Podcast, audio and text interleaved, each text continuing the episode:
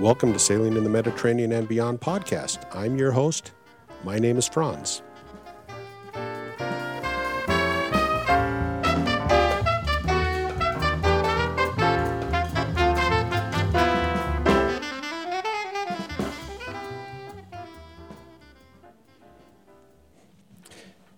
Two things happened this week that I thought was very interesting. Number one, my friend Jack Andrews recorded an interview which you and I are going to listen to uh, after this introduction, and uh, and it just just reminded me of the power of stories. And then the other thing is, I got a call from my college roommate, Brad. I won't leave, live it, I won't give out his last name because he wanted me to be a little circumspect about what they're thinking of doing. But Brad called me, and like I said, Brad's been a friend of mine for over 40 years. We go way back, have a lot of history together. Well, when we were in college, spring break rolled around, and we decided we didn't want to sit around the uh, the apartment for the spring break. We wanted to go do something. Now, Brad had a car, but it was uh, not the best and most reliable car. And I really didn't have a car that was reliable either, but we decided, well, what the hell, let's have an adventure. So we decided to hitchhike down to Lake Powell. Now, from Logan, Utah to Lake Powell, it's about a five hour drive in, the most direct route. And we were going to be going down to the city of Kanab, uh, which was where the Wahweap Marina is on Lake Powell. And we thought we'd go down and just hang around. Uh, the shoreline and have a good time. We start hitchhiking out of Logan. The first person that picks us up is a professor from Utah State, teaches political science, a well respected professor, one that students liked a lot. And he gave us a ride down to Provo. He was heading down to BYU for some, I think it was some sort of a sports event, but I'm not positive what it was. So he drops us off uh, in Provo. And in Provo, we get picked up by three uh, BYU uh, male students that are headed south for the weekend to go party, get drunk and party out in the desert or out in southern Utah. So they pick us up and they drive us south, continue driving south. I forget exactly where they drop. Anyway, we were not on the interstate. We are on the road that parallels the interstate that heads into the national parks. I forget the name of the road or the number of the road but they drop us off. But this is still the most direct route to Kanab. So we're on the road to Kanab, Utah. But they drop us off as, as the sun is going down uh, up in the hills where there's no intersection, no town, uh, nothing. It's just an intersection they drop us off at. And so we start hitchhiking from there, and cars go by, and cars go by, and cars go by, and nobody picks us up. And finally, I don't know, it was maybe 9 or 9.30 or 10 o'clock at night, a, a a truck comes by, a pickup truck that's towing a trailer, and he picks us up, and he's headed to Phoenix, and he's got his motorcycle in the trailer behind this truck. And so we start talking back and forth, and he starts tell, telling stories, and he tells some some of the most fascinating stories I've ever heard. And I can't remember a single one of them, but I just remember they were fascinating stories. As we uh, as we approach Kanab, it's now about three or yeah, probably about three in the morning or two in the morning. And we go to Kanab, and I turned to my friend Brad and I said, You know what? He's headed to Phoenix. Let's just ride with him on to Phoenix. He's fascinating. He's got good stories to tell. Let's just ride with him to Phoenix. And so we did. We stayed with him all night long. We helped keep him awake by letting him tell us great stories. And when we arrive at Phoenix, I turned to my friend Brad and I said, You know, I met this girl that was going to the University of Phoenix or the University of Arizona or Arizona State University. I'm not sure which one it was, but the the university that's in Tucson, Arizona. Said let's hitchhike down there and, and I can look her up. And so I met her skiing that winter, and so I said, "Yeah, she was a really cool girl. I wanted to see her again." Well, we get down to Tucson, so we hitchhike down to Tucson, and of course she's not there, and we're getting pretty tired about this point in time.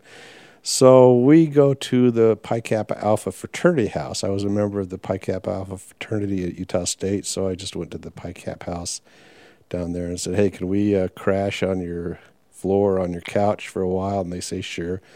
And so we catch some sleep, and the next morning we have to start heading back.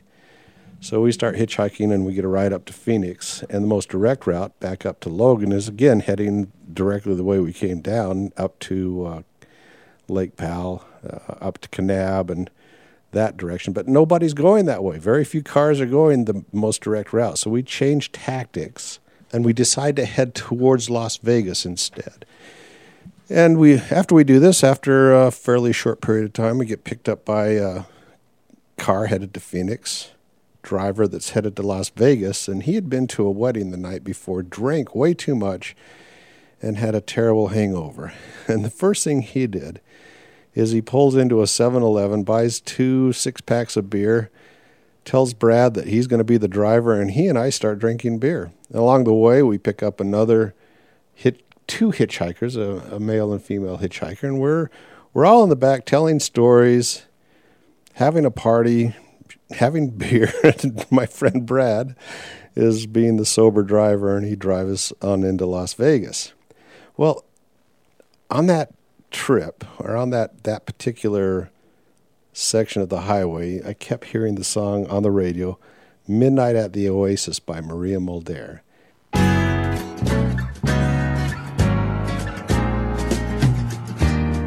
Midnight at the Oasis. Send your camel to bed. Shadows painting our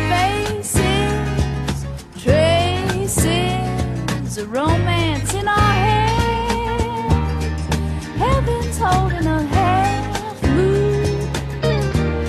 Shining just for us. Let's slip off to a sand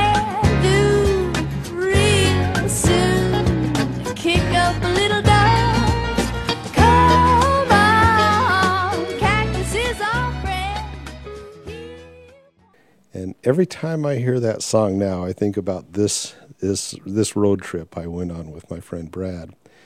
Anyway, he drops us off in Las Vegas. this is late afternoon in Las Vegas, and school starts the next morning.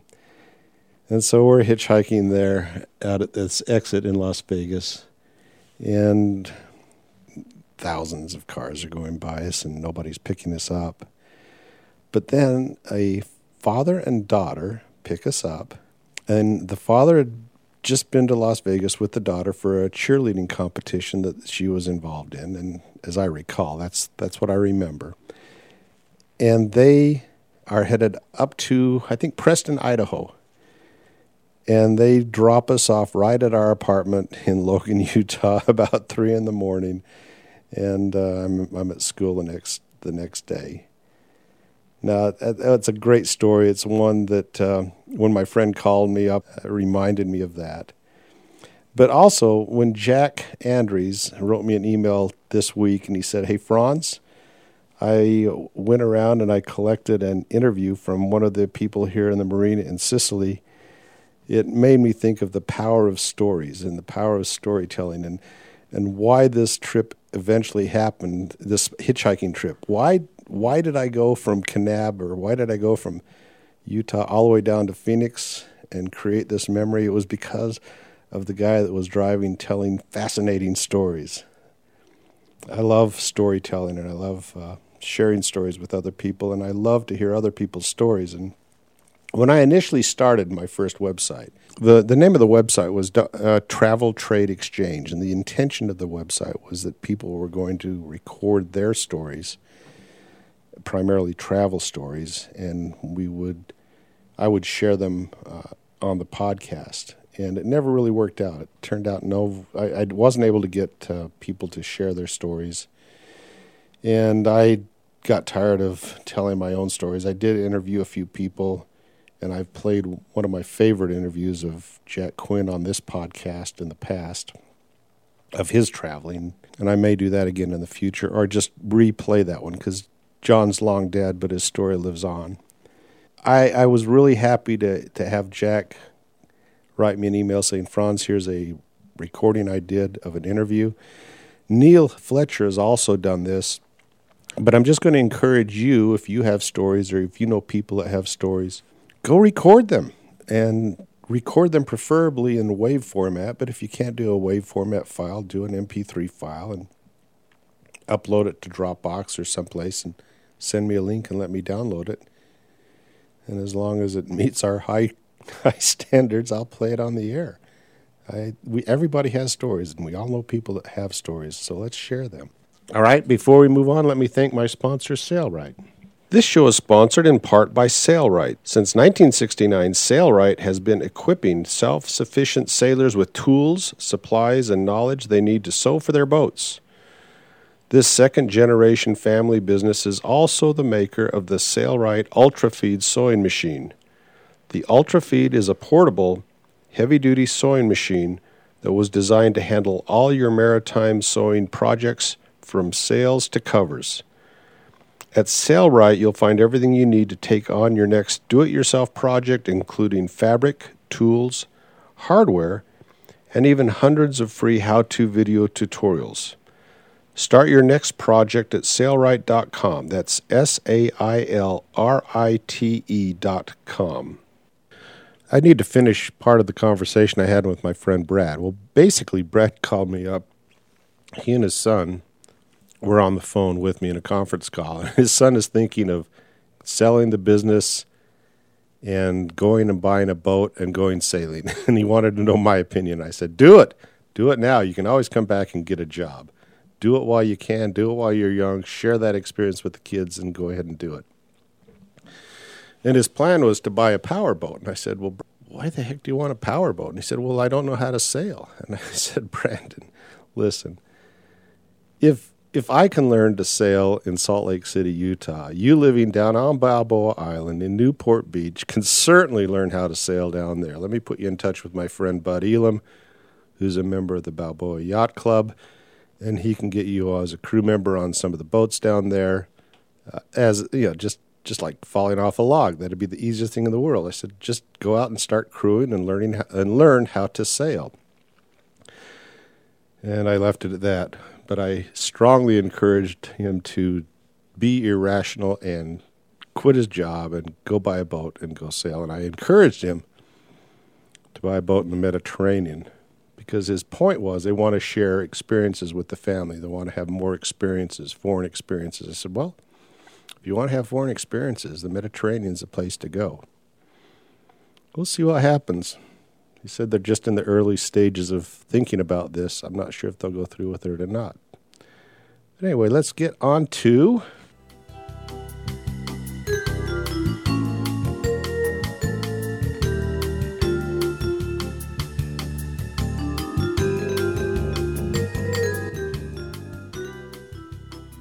Get ready for today's mailbag. I like getting emails from my friends out there, so if you have any thoughts, comments, suggestions, or questions, write me franz1 at medsailor.com or use the contact form at the website. Now for today's emails.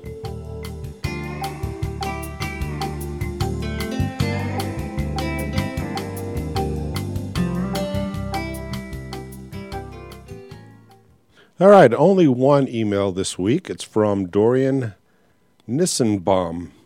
He says, Hello, Franz. I enjoy listening to your podcast. I'm from Israel, even sailed with Howard Clayman in Greece. Last year, I took a boat in Göcek, Turkey, and sailed for a week. It was awesome.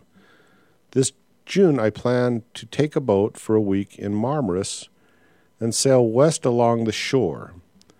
Do you recommend, I think he means to say, what do you recommend about this area west to Marmaris?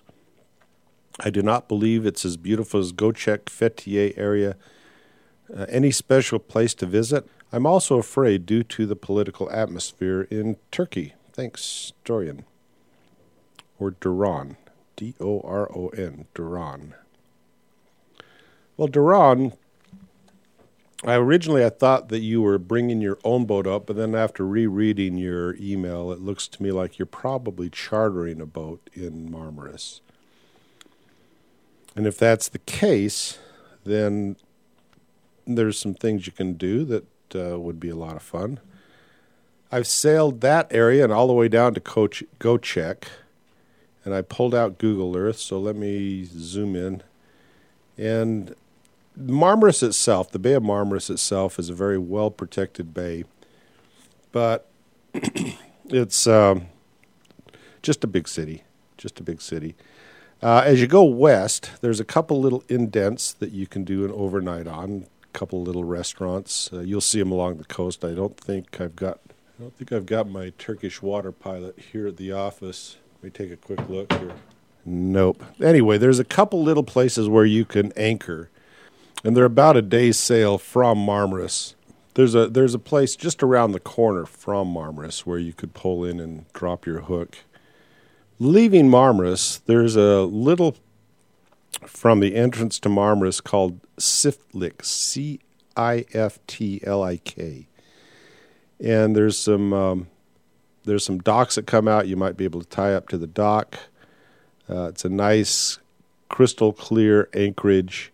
That would probably be, be my first stop after leaving Marmaris, and you'll probably have lots of company uh, since Marmaris is a uh, is a bit of a yacht charter area. Then further along the coast, there's a couple little indentations, a couple of them with little restaurants that I've stopped in. Uh, but for me, um, you know, I would just head out around the peninsula and go into the Gulf of Dorias. And in the Gulf of Dorias, you're going to have hundreds of places that you can stop and anchor and kick around in. And I would say it's maybe not quite as nice as Göcek, but it's not very far down the line from Göcek. I've spent many, many weeks sailing around the Gulf of Dorias. And uh, Bozburun, the town of Bozburun, is one of my favorite places to stop in at. And there's lots of little anchorages in the bay where the town of Bozburun is located. There's another bay to the east of Bozburun, but that's very deep anchorages, so not very many places over there to anchor. But in the Gulf of Dorias, uh, there's oh multiple places, multiple places where you can drop your drop your hook have a great time. Lots of little restaurants and shops. Uh, there's a little town of Selmin, Selimi, which has lots of restaurants that encourage you to tie up and come visit the restaurants. Uh, Keçibükü is a place that's, uh, or I, the, the, there's a marina called Keçibükü, but the actual town is Orhaniye, O R H A N I Y E. Uh, that's a great place to anchor right across the bay, right across from Orhani. Orhani is a is a is a deep little um, sort of fjord that you can go into, and uh, and pretty much all the land surrounding it is is owned by the Turkish military, and they have camp spots and um, and places for uh, the Turkish military to take vacations and there's places to anchor in there, and I've spent some time anchored in there as well. Uh, there's a few anchorages that get filled up pretty fast, so get over there early in the morning.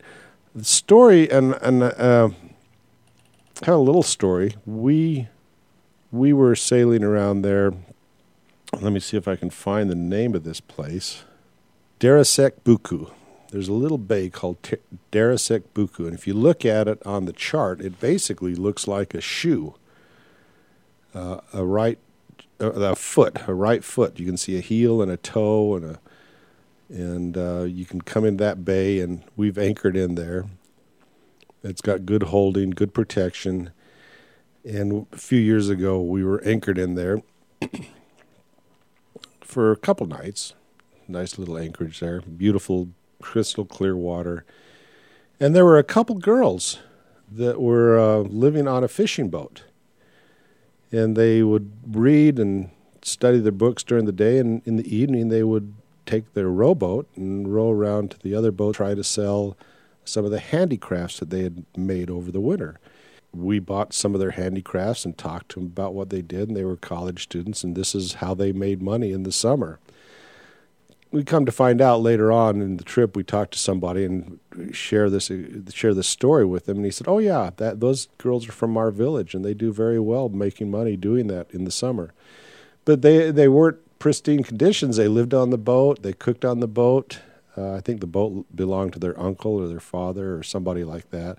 And the little restaurant at the toe of this little bay was owned by one of their relatives, so they could go around there and get fresh water when they needed it.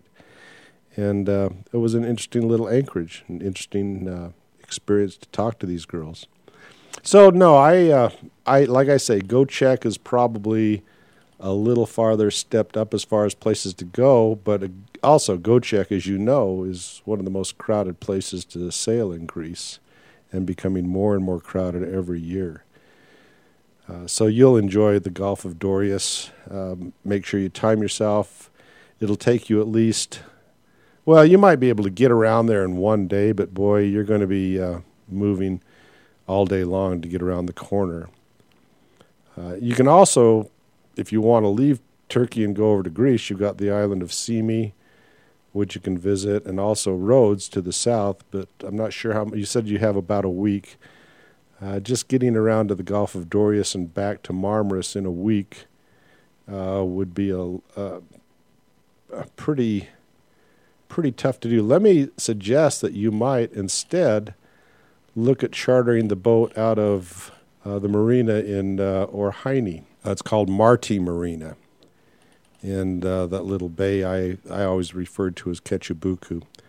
But if you can get a charter out of Marti Marina instead of out of Marmaris, you would be further ahead. And it's easy to get a bus from Marmaris uh, over to Orhaini, uh, to Marti Marina in Orhaini.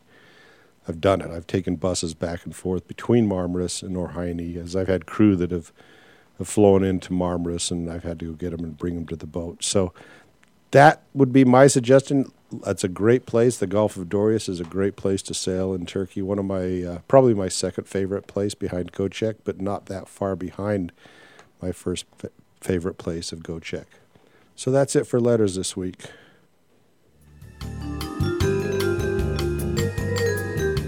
That's it for today's emails. If you have any thoughts, suggestions, or comments or questions, write me franz1 at medsailor.com or use the contact form at the website. If you want to do me a big favor, you could become a Patreon of the podcast. I have a few listeners out there that are already patrons, and I'm looking for more. If you have some spare change that you could throw my way once in a while, please sign up at patreon.com backslash medsailor. And one more thing, if you like the podcast, I would really appreciate it if you could take the time to write a review of the podcast in iTunes or in your favorite podcast directory. All right, let's get on to today's episode. Well, like I said, today is a correspondent interview conducted by Jack Andrews in Sicily. Hello, this is Jack Andrews. I'm doing a interview of Paul Manzano on um, Mrs. Chippy at Marina di Ragusa for Franz's Sailing in the Mediterranean podcast. I'm at Marina di Ragusa with Paul Manzano on his 50 uh, foot Beneteau Mrs. Chippy, and I'm doing this interview for Franz for the Sailing in the Mediterranean podcast. So, um, Paul's new to sailing the Mediterranean, but uh, he's now been here since uh, October, or actually November. Is that right? Uh, it was about November at Marina di Ragusa. At Marina. Yeah, yeah. And uh, he bought his boat last summer, and I'll hand the microphone over to him, and he could maybe tell us a little bit about the process of buying his boat um, a history of him and his sailing, uh, and this last summer and the winter on the boat, which is probably a lot of information. But uh, Yeah. here it is. Thanks, Paul. Yeah, so I guess I'll start with um, the boat. It's a 50 foot Beneteau. Uh, it's three cabins and uh, was a 2003 that we bought in Turkey, uh, Marmaris Yacht Marina in Turkey. The uh,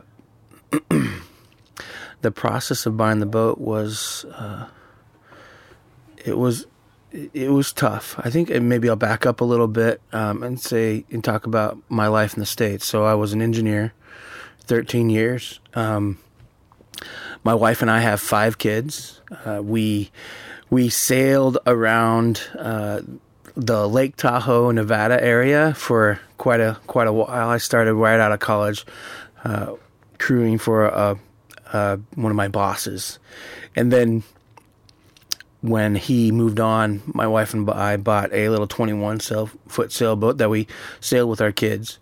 And we always wanted to go sailing around the world. Um, but it, you know, it was kind of the retirement plan was to, to go sailing around the world, right? And uh, we we made some decisions on some investment decisions. We bought a we bought a big house when the market was down. We thought it would be a great investment and we'd be living in it forever. And before we knew it, we had two mortgages, kids in private school, um, working our butts off, never seeing each other, and the idea of sailing. Uh, this was right around the time when La Vagabonde was becoming big in YouTube, you know and uh, eventually got to the point where we we knew we had to downsize. We had to sell some stuff. We had to to regroup because we were just too busy, and um, we put our houses on the market. And I just asked my wife. I said, Jessica. uh, what do you think about going sailing now? And she said yes. I don't know if she really understood what she was saying, but I never asked again because I didn't want to get a different answer. Yeah. yeah. Yeah, and and from about that point, that was um, probably a year before we actually sold the house. Uh, we started looking at boats all around um, the California coast and some up in Washington and Oregon as well. But um, what we found was we couldn't really afford uh, a boat that would fit our family in the states. It was they were either older boats that are narrow and less space uh, underneath and lots of work that needed to be done, or they were uh, just just too small for us. Right, a lot of kind of blue water stuff that has two cabins and tons of storage, but you need storage for kids too. So yeah. And um, so, so originally you were looking at buying a boat in the states. Where were you going to sa- uh, sail to if you bought a boat in California? The Sea of Cortez. Sea of Cortez has always been one of those places that I've wanted to to visit. My folks lived in Mexico for a while, and we took some vacations in the Sea of Cortez. And um, there were a few times where I saw cruisers out there, and just realized that was somewhere I wanted to be with my own boat. So. Right. Yeah. And so, so therefore, you came across to the Med, and it was affordability and um, the right size boat at an affordable price. But it must be, you know, well, I know what it was like for me. It was fairly difficult to um, to line up boats to see and, and then come and choose a boat and buy a boat. What what was that like for you? Was that um, a process that was difficult, or did you find that easy? So our approach was to make appointments with Californian um, brokers and see the boats that we wanted to buy, and then go online and find them cheaper in the med. Right. Uh, so we, we looked at a lot of a lot of boats. Um, unfortunately, they wouldn't let us on a 50 footer. they saw our car and said, "Ah, nah." but we did we did see a a, a Dufour Yeah. 43, which is kind of that you know charter layout. It, there's a lot of space downstairs. It's really focused on getting a lot of people and maybe not a lot of stuff, and but we knew that, that that's what we wanted when, once we saw it. So, and then we went on to Yacht World and found a boat that was in our price range. Um, for example, this 50 footer was the same year as the 43, but we paid less for this Beneteau than we would have paid for the 43 to 4 in the San Francisco area. Right. Yeah. So that that's and and when you're talking, you know, eight feet, that's a lot of boat. Yeah, it's a lot of boat space, and and and also obviously the width of it, but uh, the, the beam is bringing you extra space. So wh- what's what was the process like when you found this boat? was it the first boat you found? Was it the tenth that you looked at? You know, how how did that happen? so we didn't have the budget to go, you know, to the to Europe and kind of see a bunch of boats. Um, we made an offer on two other boats. Uh, they didn't accept them. The the the guy who sold this to us accepted the offer for this boat, and so we put a down payment on it and and flew over. We knew that it value for money it would be better than what we could get in the states, and so we made the the leap of faith and just got on a plane and, and showed up. And wh- where was the boat, and uh, which country was it registered in? So the boat is in Turkey, um, in a in a place called Marmaris, in the yacht marina there. It's a really great marina. The uh, So Marmaris. yeah, so Marmaris. Let me get my train of thought back. Yeah, um, Actually, you know what? Let's let's pause it there and just check to see how we've gone with that recording. So, all right. So uh, we're back here. I w we were just interrupted by my phone going off, but uh, here is Paul back, and I think we were talking about the boat being in Marmaris uh, during the purchase process. So here you go, Paul. So yeah, we made the offer on the boat. Um, we actually made an offer on another boat that was accepted, but when I talked to the broker about it, uh, it was in Greece. He told me that the deletion process for um, for Greece was four weeks long, and so I didn't go for it. And I talked to the broker in this particular boat, and he said, uh, "It'll just be a week. Don't worry about it." And um, he uh, it was kind of a lesson for me, and probably a lesson for everyone else. Uh, you you should go with the person that's being more realistic than the person that's uh, kind of talking through rose-colored glasses because um, the the actual process of buying the boat takes a long time. We showed up in uh, we showed up in Turkey in the last week of July. We got to the airport, uh, went out to the rental place, and they said, uh, "I'm sorry, uh, the car that you reserved doesn't exist. We don't have any cars that can fit seven people." We so then we had no way of contacting the uh, the owner of the boat or the broker. Um, we walked out to the the the taxi place, and it took them a half an hour to find a guy who knew a cousin who had a brother who uh, had a had a taxi that could fit all of us and all of our luggage. I mean, we had each person had two enormous duffel bags that were each twenty kilos, so it was quite a bit of stuff.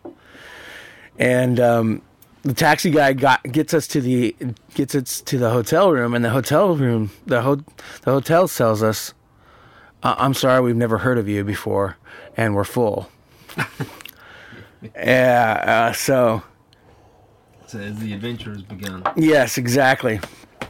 We get to the ho- we get they finally find us after like two hours, and the taxi guy wants to leave so bad. He's, but he he stayed. We paid him a little bit extra. They give us a room.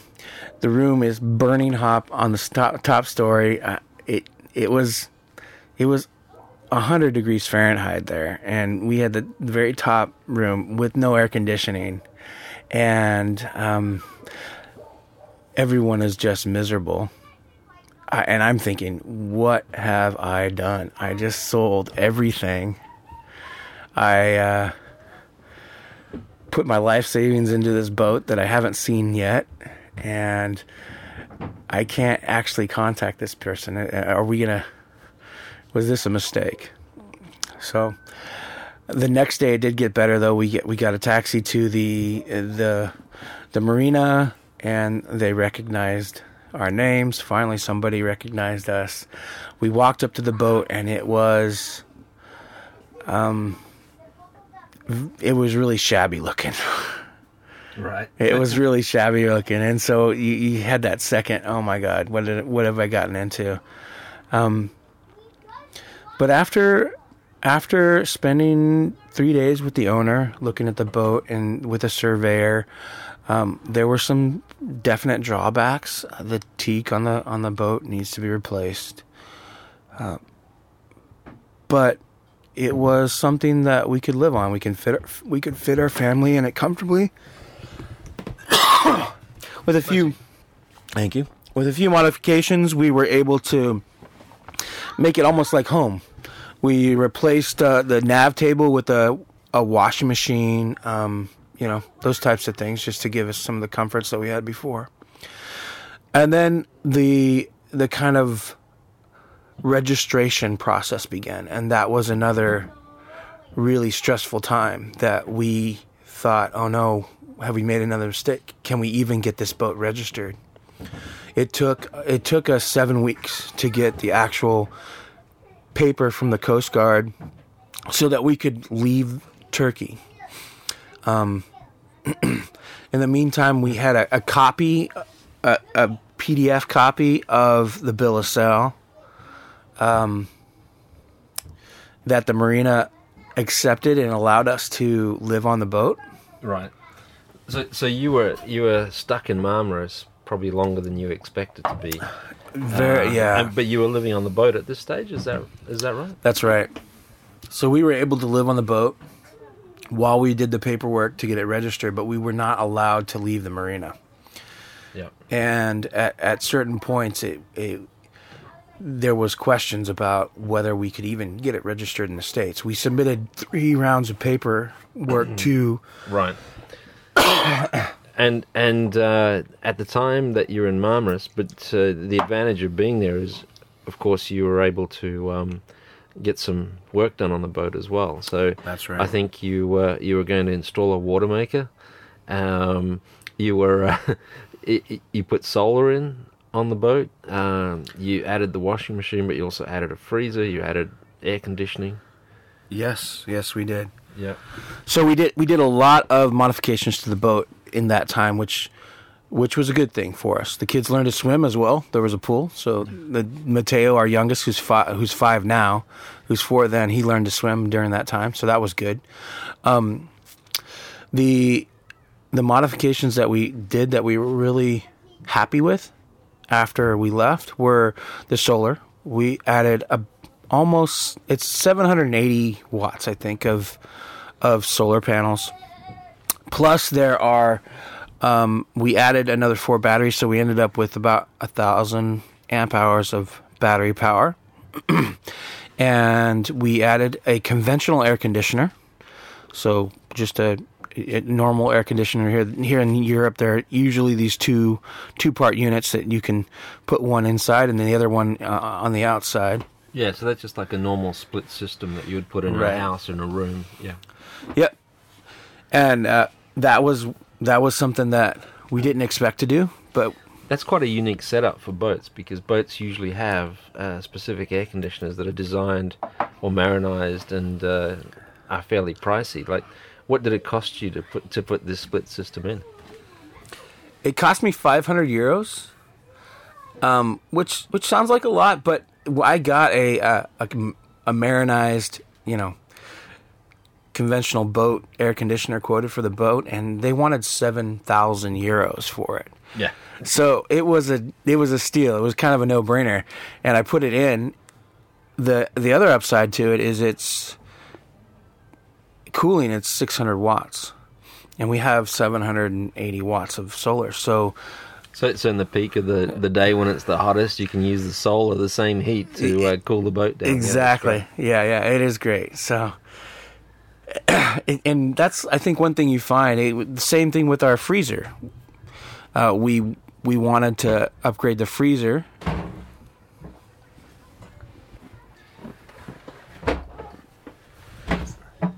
we uh, we wanted to upgrade the freezer, and um, they came in and told us twelve hundred euros, and I said no way. We went down to the the grocery store and bought a uh, bought a conventional chest freezer with way more room for hundred euros. You know, so Yeah. it was great. Yeah, and so uh, and and the nav table modification was was pretty pretty good too. How you you don't have a nav table, but you do have a washing machine in there now, which uh, with with number of kids on board and living on board makes makes a huge difference. Now, one question uh, in respect to boat registration and so forth. It, it, maybe you could tell us about how long it actually took, but but also um, an interesting point is is the boat name. Do you want to speak about that? Yeah, so the the boat name is Mrs. Chippy, and when we when we made the offer on the boat, the first thing we said was we're changing that name. That is the craziest, weirdest name. We're not gonna stick with this name. Uh, we showed up in Marmaris, and uh, the owner, his name's John Blackborow, walks off the boat and introduces himself, and he tells us he is uh, the grandson of uh, Blackborow. Now, I, oh, his name's skipping my mind now, but the Blackborow that was on the Shackleton expedition. His father was actually the only stowaway on the boat, um, or his grandfather was the only stowaway on the boat. He got on the boat in Brazil, and he's also the only one who got frostbite on that expedition as well, and lost some of his toes. Um, but there's a great picture of him with this cat, and the cat is the only member of the crew that actually died. So. Uh, it's kind of a it's kind of a weird thing to name your boat, but uh, it's also got a great story behind it. And we've got the picture and a little story on on the wall of the background of the the, the name for Mrs. Chippy. And so it, it's a great thing to. And, and that was the cat's name. That was the cat's name. Yeah, that's right. Um, And, and and now since then you have got a cat on board. yes, we but you do. didn't call it Mrs. Chippy. No, we didn't because we don't want it to die. yeah. We we named it Nero. Yeah. No, cool. All right. So, and from the point of view, from the point of view of uh, the registration process, you're in Marmaris. You've you've got all this work done, and you're still waiting to go. Now, I don't know what month this is, but you probably want to cover that because it's getting quite late in the season by now, right? Yeah, so before we left, right, I had talked to the broker and he said, Oh, it'll just take a week to get our side done. Then I talked to the Coast Guard and they said, Well, this is all you need to submit and you can do it all via email. Um, but what happened, what, what actually happened for us is the broker was supposed to submit PDF copies to us and he did incomplete incomplete scans and not all the documentation that we actually needed, unbeknownst to us, right? And then he put it all in the mail to send it to Turkey. And so we did our first submittal with all the scans that we thought we needed to the U.S. Coast Guard, and they said, um, sorry, you need these other items. Yeah.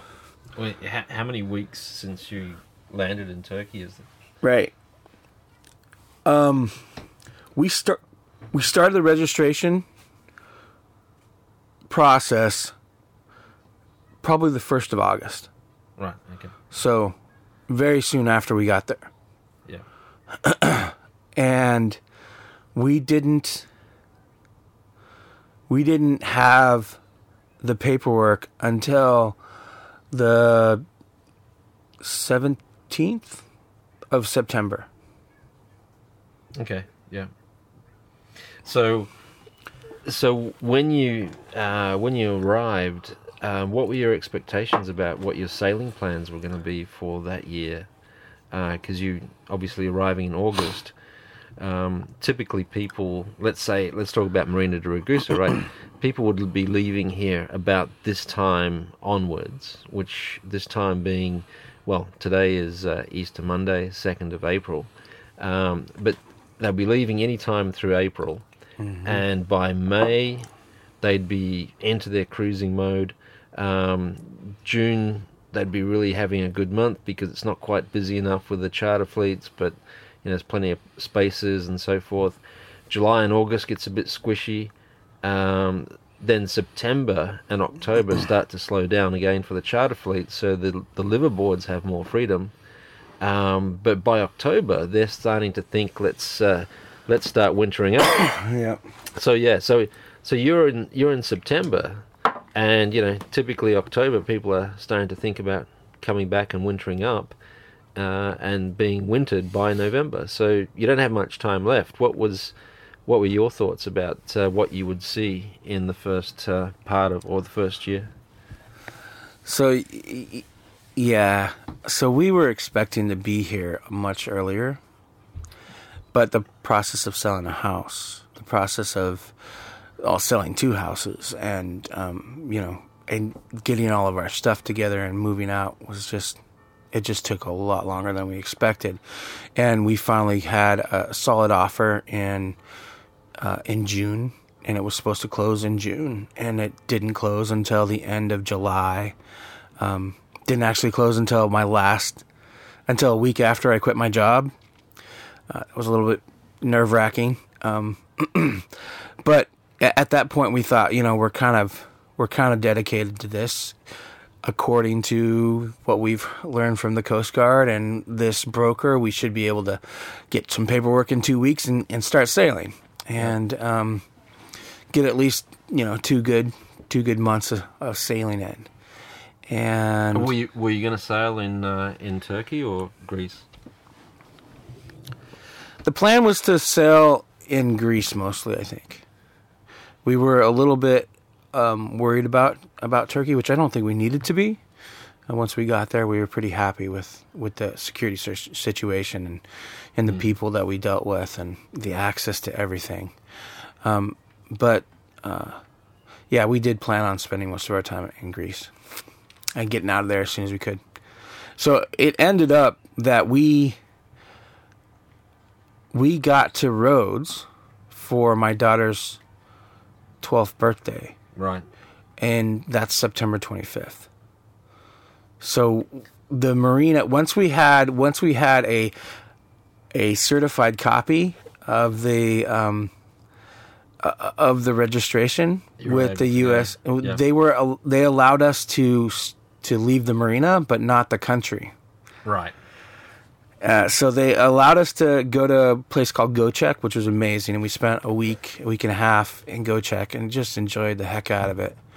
Um, and that was our first sailing experience. And and how did the kids adapt uh, to to life on the boat?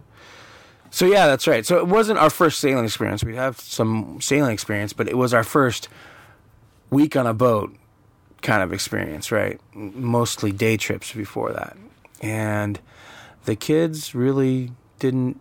They, I mean, they didn't flinch. Really, we have Jill, the oldest one, has a little bit of seasickness, but if she stays up while we're underway, sh- you know, she's fine. Um, the kids just thought it was normal life, really. Uh, and I think by now they don't even realize that this They're living on a amazing, yeah, that they're living on a boat.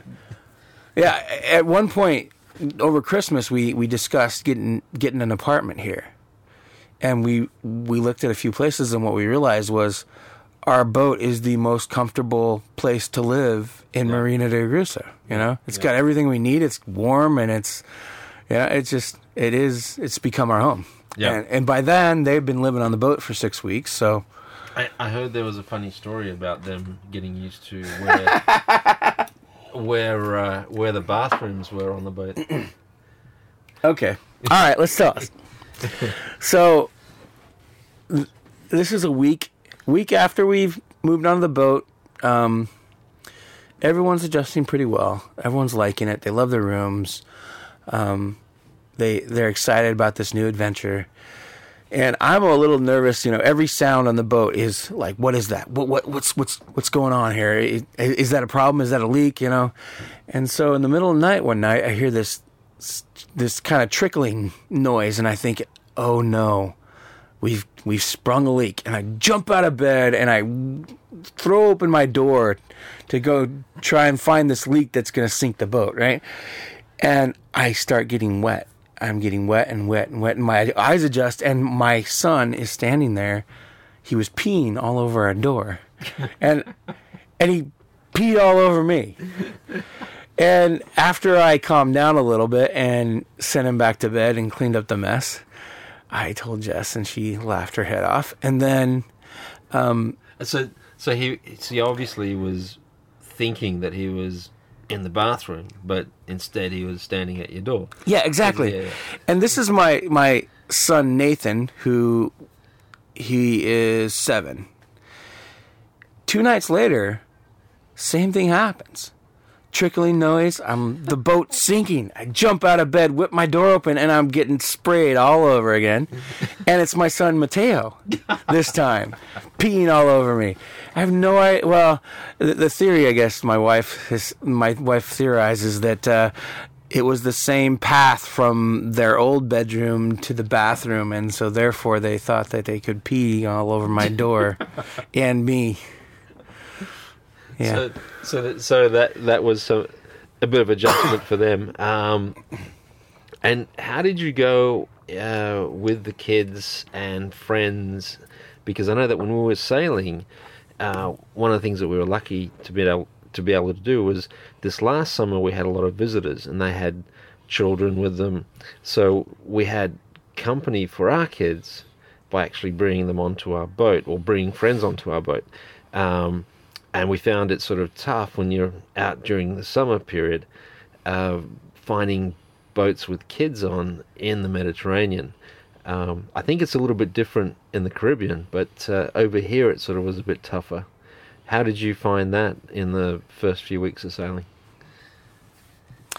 So yeah, that that was really really tough for us. I I think that was the toughest adjustment. We had we have lots of friends in the states, um, really close friends that we love dearly, and then we moved out here and.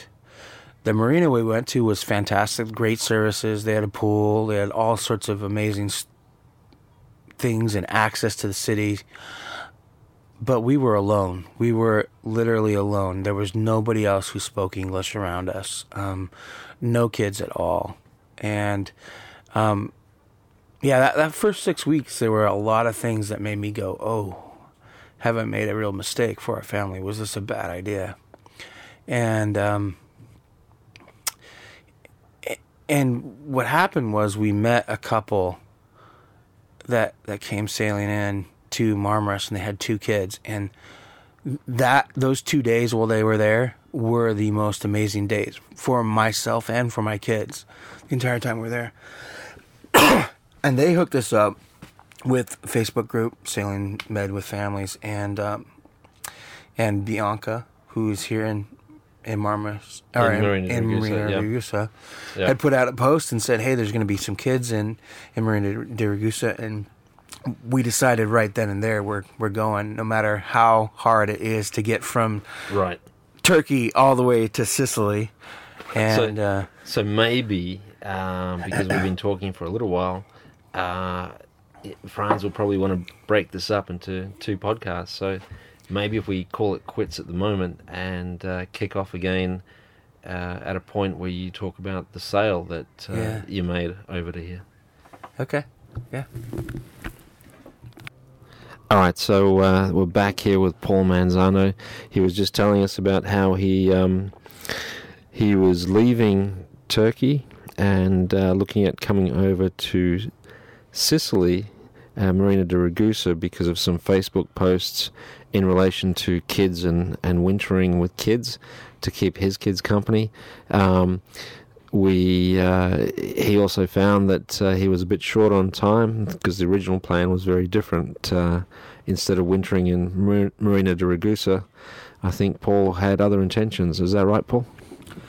Yeah, that's right. We uh, we intended to buy the boat and and sail all the way to to Florida and and basically in one year. Um, but by the time we got the paperwork, it was the the end of September, and we um, we had to face reality that we weren't leaving the Med, and the fact that we wanted to see more of the Med. Right, um, we didn't have the chance to do that. So.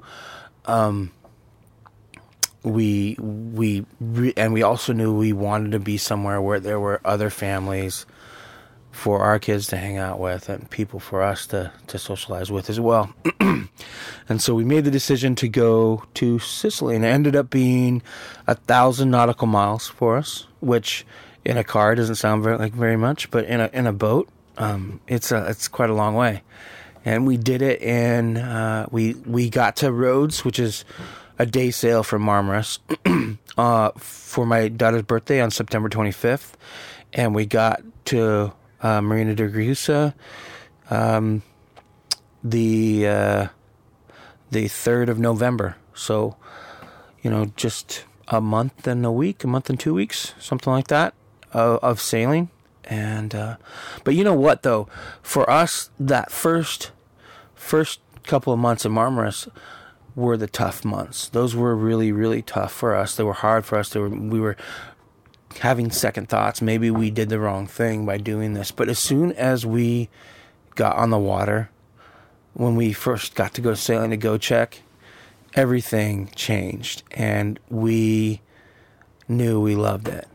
We loved every bit of, of the sailing experience. The the you know tying tying your boat to a tree and, and swimming and you know taking your dinghy across to a little restaurant or mooring up to uh, a town quay.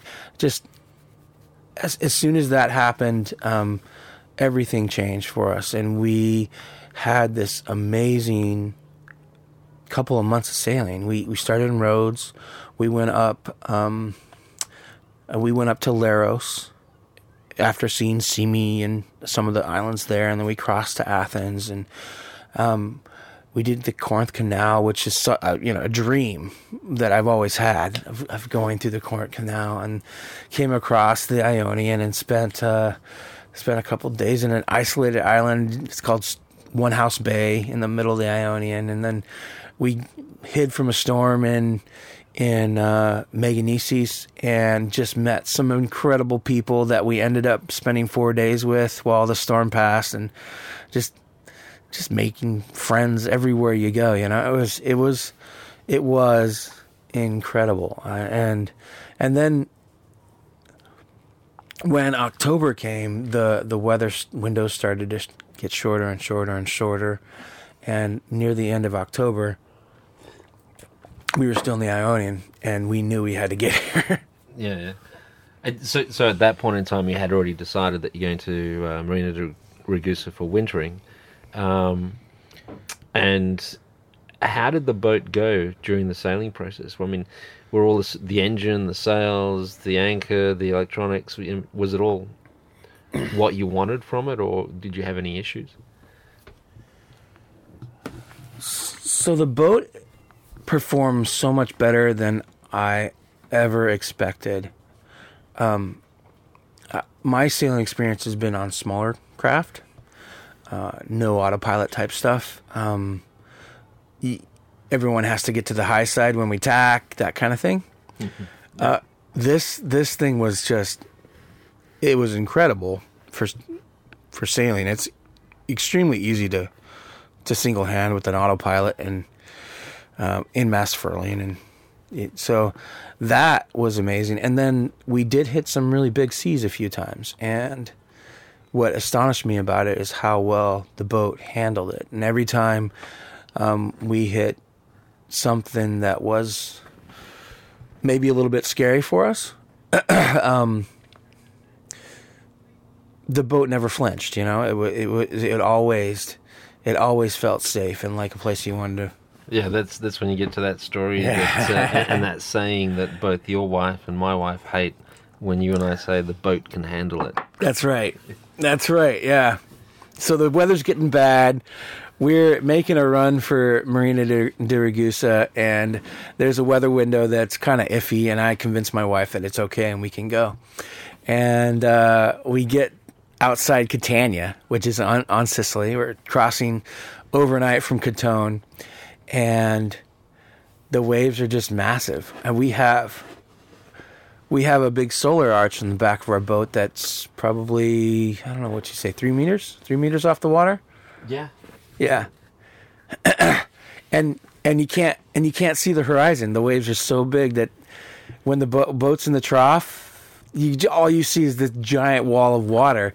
And my wife is is freaking out, and I'm freaking out, but I can't I can't let her know. And I say, the boat can handle it, babe. Don't worry about it. The boat can handle it. And she's about to strangle me because she's heard me say this like 50 times. And then a, a wave actually came into our cockpit, and that was the, the moment in my life. That was the chink in my armor. And a- as soon as that happened, my wife saw that I was actually kind of a little bit afraid of it too. but in the end, the boat handled it, and it handled it beautifully.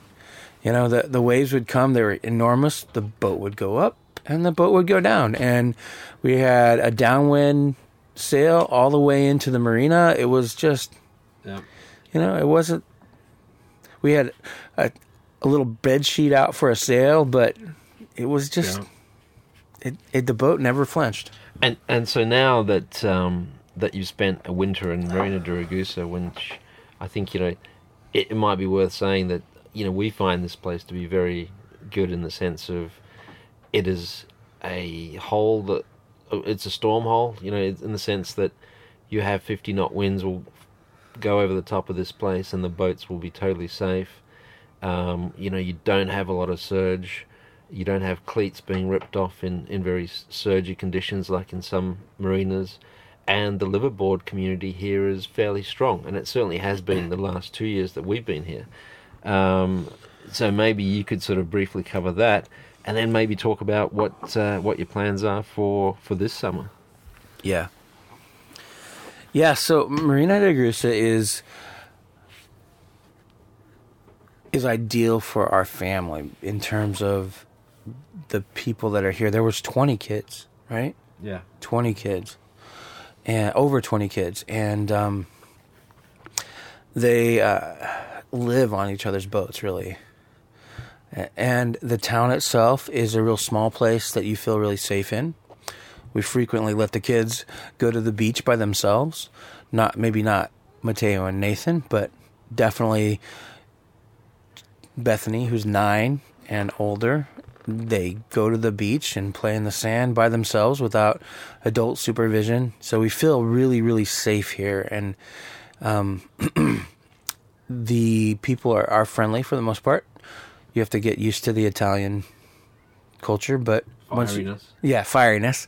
but once you uh, understand that they're not actually mad at you, They just sound mad. they just sound mad. but they're not. you're, you're, it's totally good. And and Jack's right. There there have been several storms here that have been up in the 50 knot, knots range, and we've always been comfortable. We've never, you know, bumped into the dock. We've never, you know, the the mooring lines have always held. Um, and and the staff when when there is a big storm coming through, they're always out here checking on checking on all the moorings just to make sure. So it, it's it's been great. and uh, you know we're sitting on the boat, but uh, in in what in about eight hours, nine hours time, um, you're leaving Marina di Ragusa. That's right. 7 a.m. We're going back to Greece to hit some of the highlights that we missed on our way over here. Um, so, really sad about leaving some of the great friends that we've made here, um, but really excited about having some more adventures. And I think we're going to get to see a lot of folks on our way through. There's there's places we're going to cross paths, and we're going to have some good times on the water as well. So Yeah. yeah, And and what is the sailing plan? Um, yeah. So so what is the sailing plan for Greece, or is it just sort of see how it goes and take it easy, knowing that you can't do Greece entirely um, because you're looking at crossing? Is that right? that's right. So our plan is to cross in November, December, cross the Atlantic Ocean in November and December, and do the Caribbean.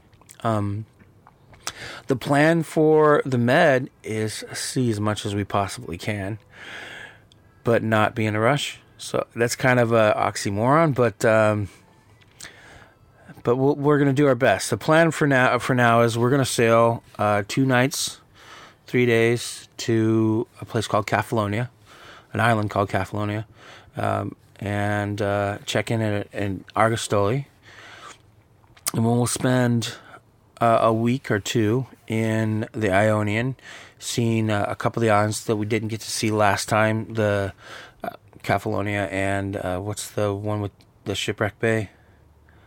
Uh, yeah, good question. I'll have to look that one Okay, up. Okay. Yeah. Now, Jack will look that Yeah. up for us. Uh, and then probably hit the mainland and see um, uh, Mount Olympia, um, where the, the Olympic, the original Olympic games were, were held. Oh, yes. Okay.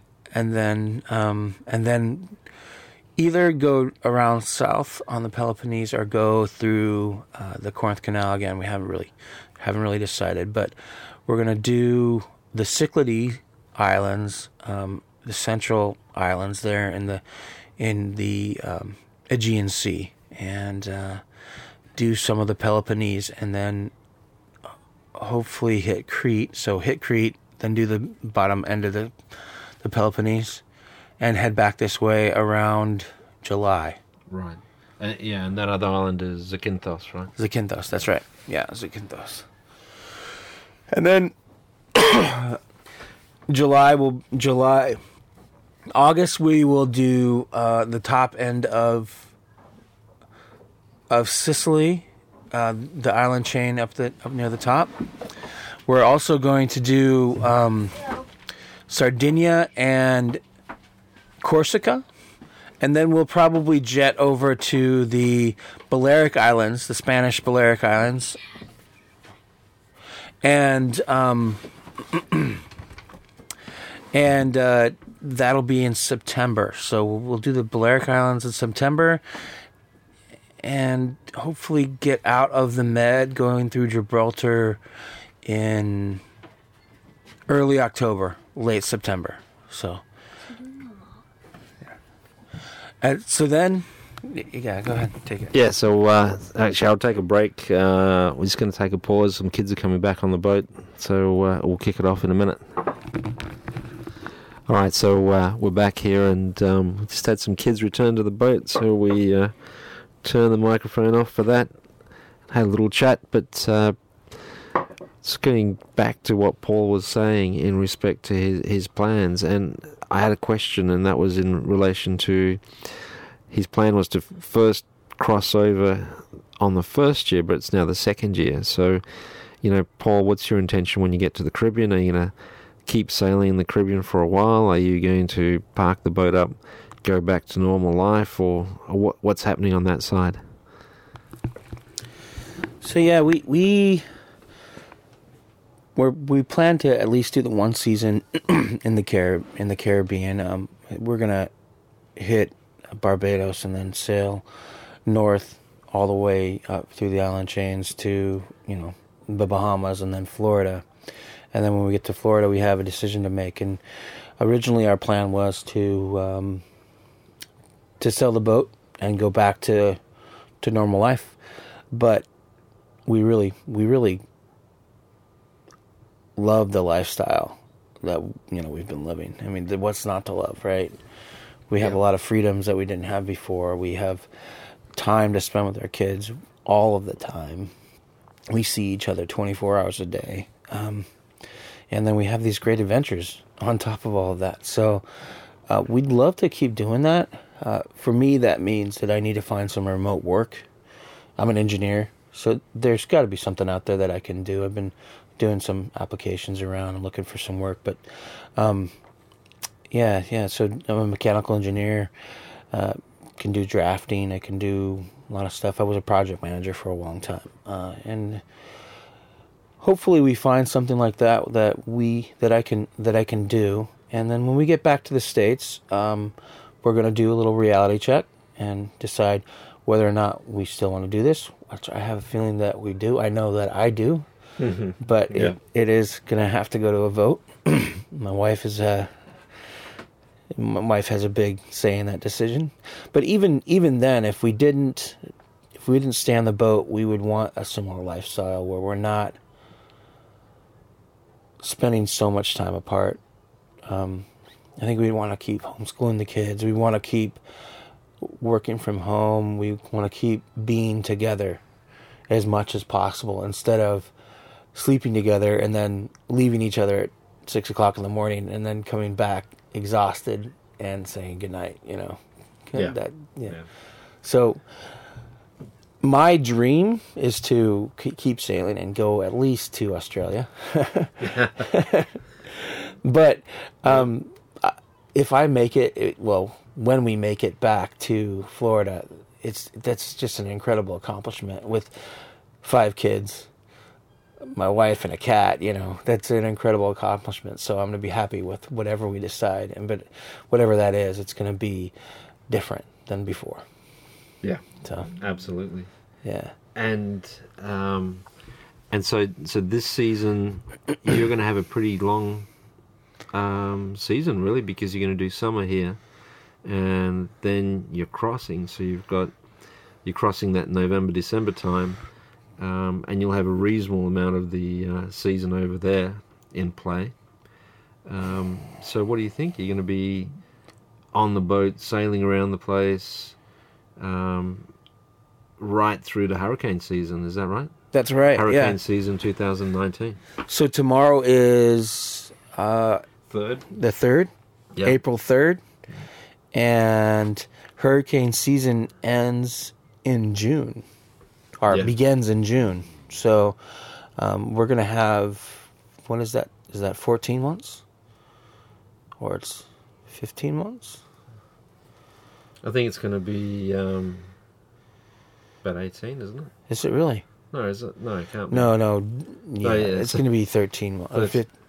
Thir- Fif- 13? It's gonna be fifteen months. Yeah. Yeah.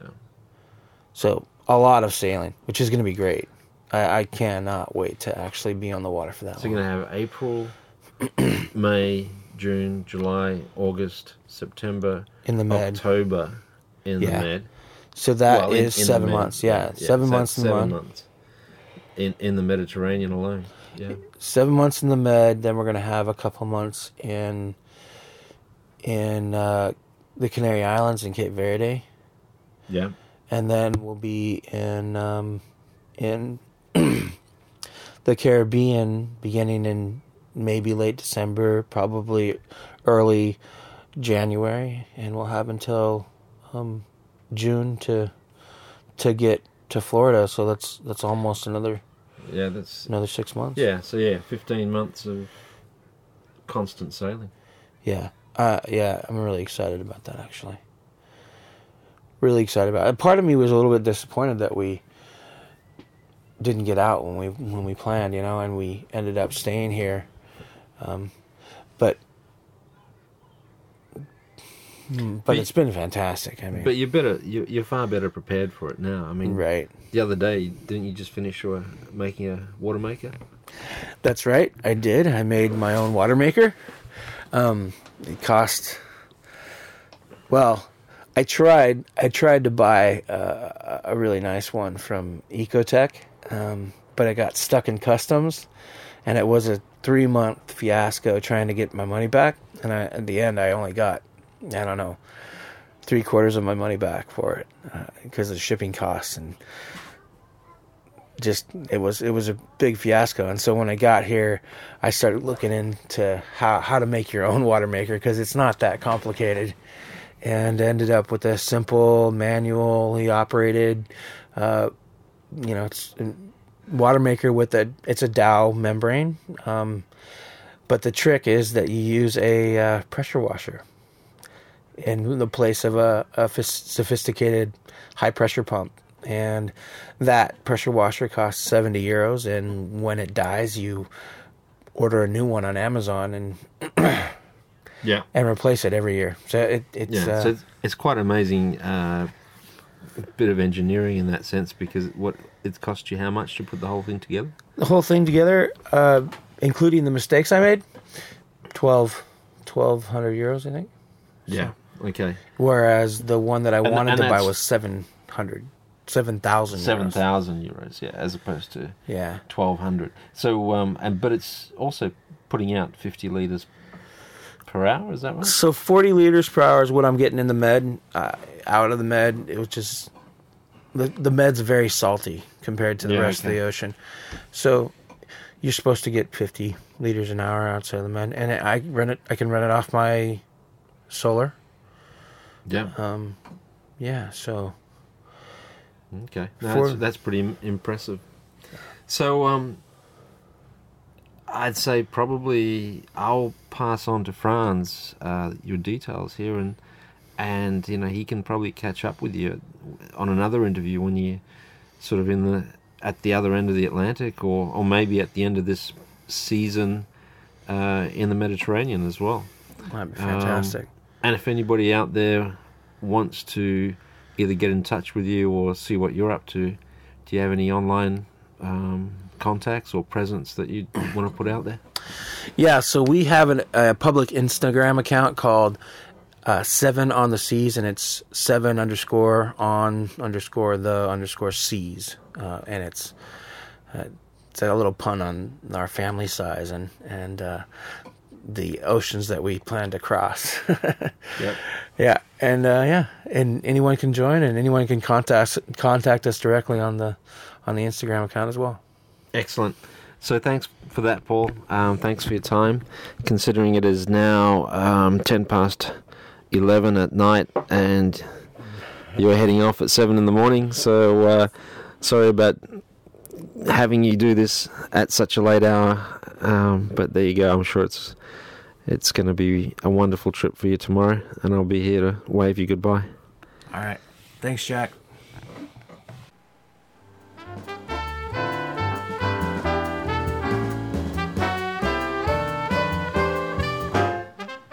Life is short. In the end, all that really matters is the memories you make. So make a few. Go sailing.